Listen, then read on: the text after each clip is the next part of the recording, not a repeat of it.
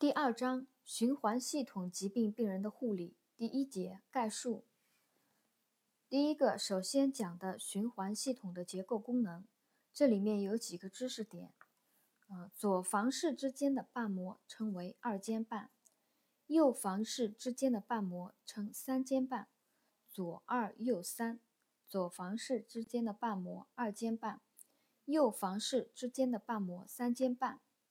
心脏的传导系统，心肌细胞能节律地发放冲动，并将冲动迅速转到普通心肌，使之兴奋而收缩。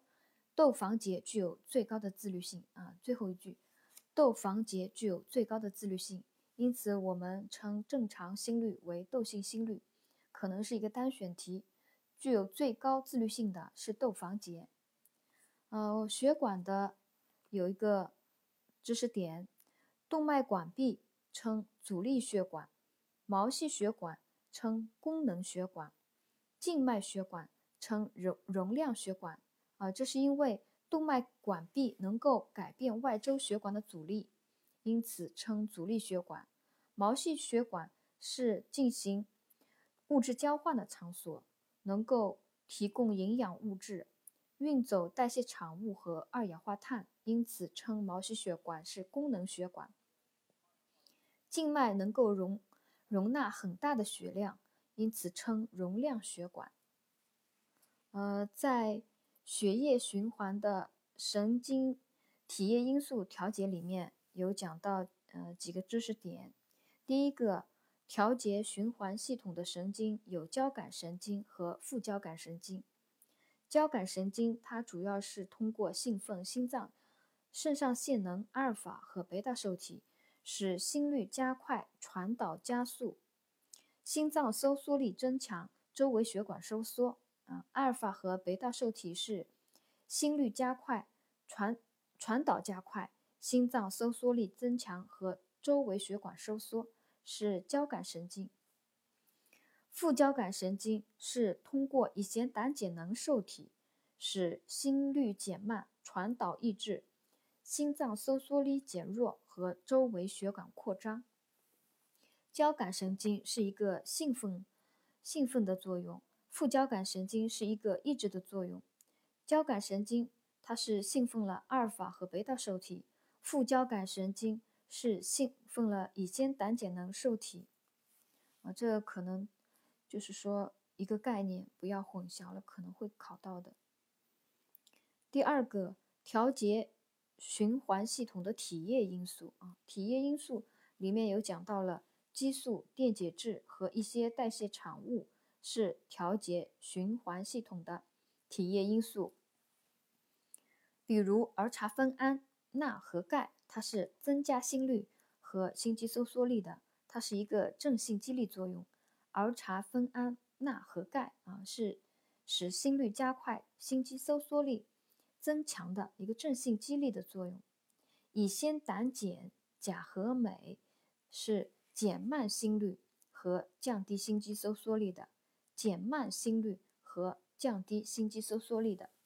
乙酰胆碱、钾和镁，所以高钾血症、高镁血症，它会使心率减慢，心肌收缩力降低。呃，还有一句话，大家留意听一下，有个印象。说不定会考到，啊，是这样的。近年发现心肌细胞和血管内皮细胞能分泌辛钠素，因此也认为循环系统是人体内一个重要的内分泌系统。啊，这个可能还有些人不是很熟悉啊，印印象不深，所以我要把这个挑出来说一下。呃，是近年发现心肌细胞和血管内皮细胞能分泌辛钠素，因此。认为循环系统是人体内是人体内一个重要的内分泌系统，就有这样一句话。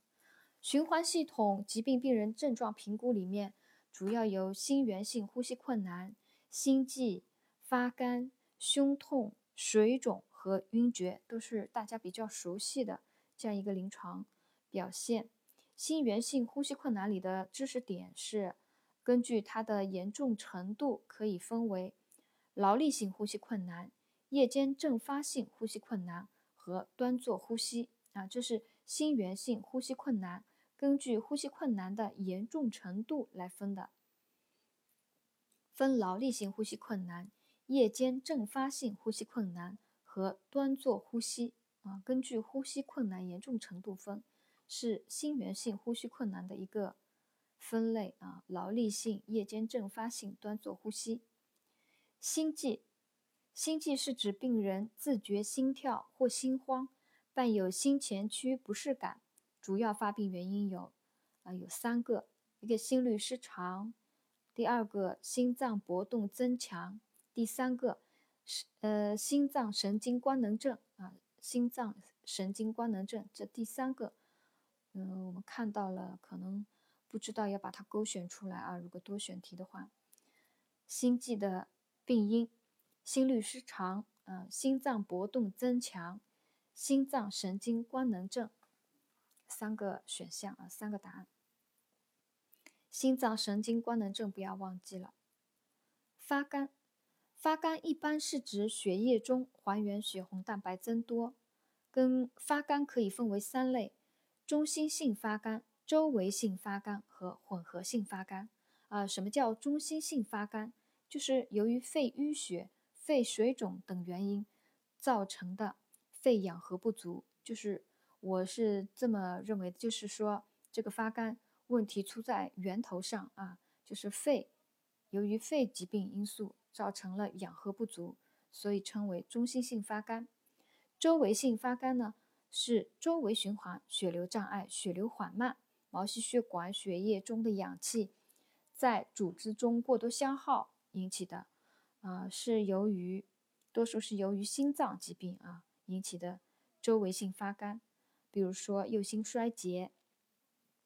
缩窄性心包炎和严重休克，混合性发干，混合混合性发干就是两样都有了，就记一个啊，记一个疾病是充血性心力衰竭，大家记好，充血性心力衰竭是混合性发干啊，混合性发干是充血性心力衰竭，这里面就举了这一个疾病的例子啊，呃，下面讲胸痛，胸痛。就心绞痛、心肌梗死，另外肺梗死和急性心包炎及心脏神经官能症也可能出现不同性质的胸痛。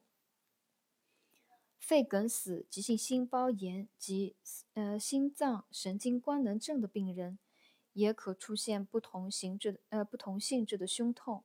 那么心绞痛、心肌梗死我们都是很熟悉的，我就说一遍，啊，大家听一下吧。心绞痛的典型特点是，病人在体力劳动、情绪激动或饱餐等诱因作用下，发生胸骨后或心前区疼痛，呈压榨、紧缩和憋闷感，可向左肩、颈、左上肢放射，疼痛一般持续数分钟，经休息或使用硝酸甘油后缓解。啊，这是心绞痛的一个表现。心肌梗死。呃，严重而持续的心肌缺血导致的心肌坏死，疼痛部位性质同心绞痛，它不同的地方在于程度更剧烈，持续时间更长，可达数小时。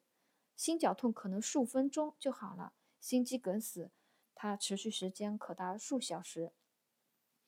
口服硝酸甘油啊，舌下含服硝酸甘油不能缓解，这是心肌梗死的一个特点。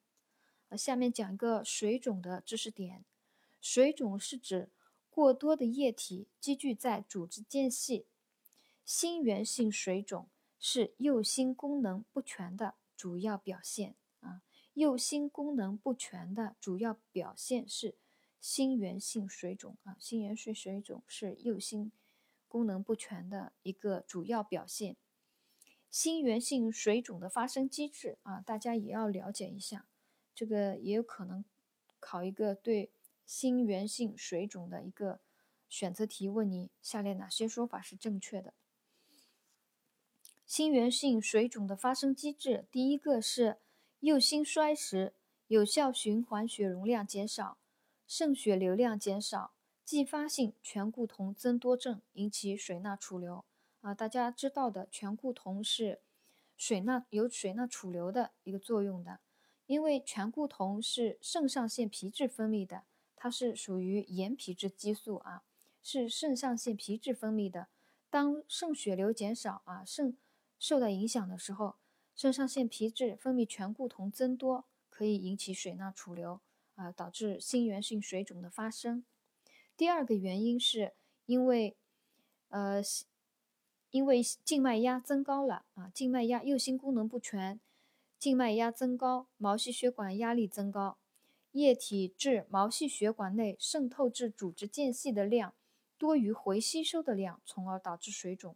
啊，这个也比较好理解的，静脉压增高，水总是从压力高的地方往压力低的地方走，因此当静脉压增高时，毛细血管内的压力也增高，液体渗出大于重吸收，导致了水肿。